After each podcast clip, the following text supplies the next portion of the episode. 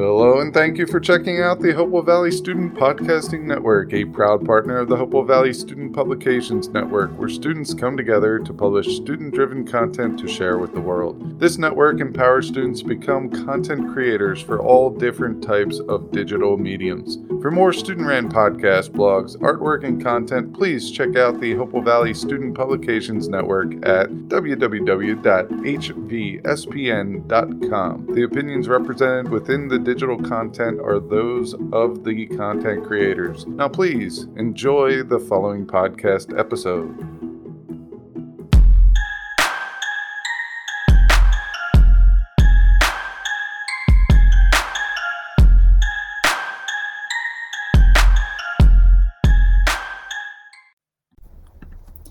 Welcome to my AP Biology Thoughts podcast. My name is Chloe McGregor, and I am your host for episode 13 called Unit 7 Evolution Adaptive Radiation in Darwin's Finches.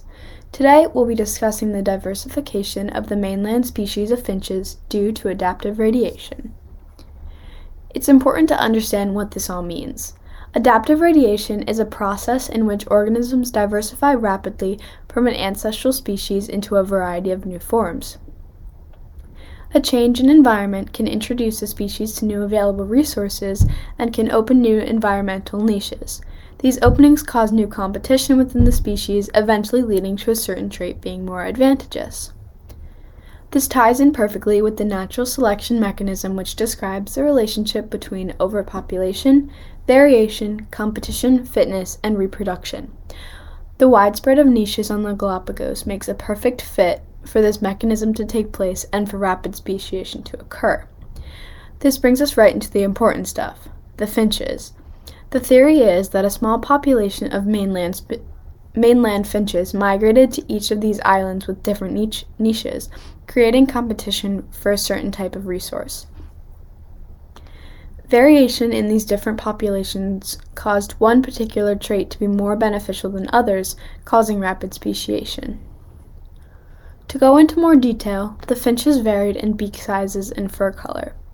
Larger beaks were beneficial in niches where the available, f- available food source mostly consisted of large, difficult to open nuts, while smaller and thinner beaks were beneficial where the main source of food was insects because their, their small beaks made it easier to prey on small bugs.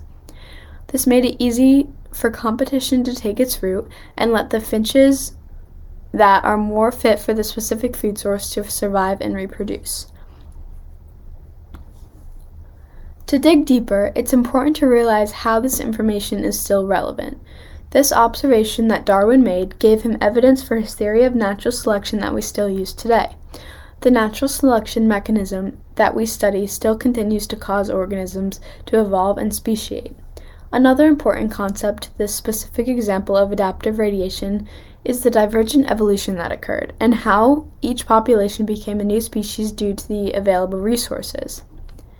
Biogeography also helped Darwin understand the relatedness of the finches on different islands because their closest their closeness and geography helped prove that they were related in some way. Thank you for listening to this episode of my AP Biology Thoughts. For more student ran podcasts, make sure that you visit www.hvspn.com. Thanks for listening.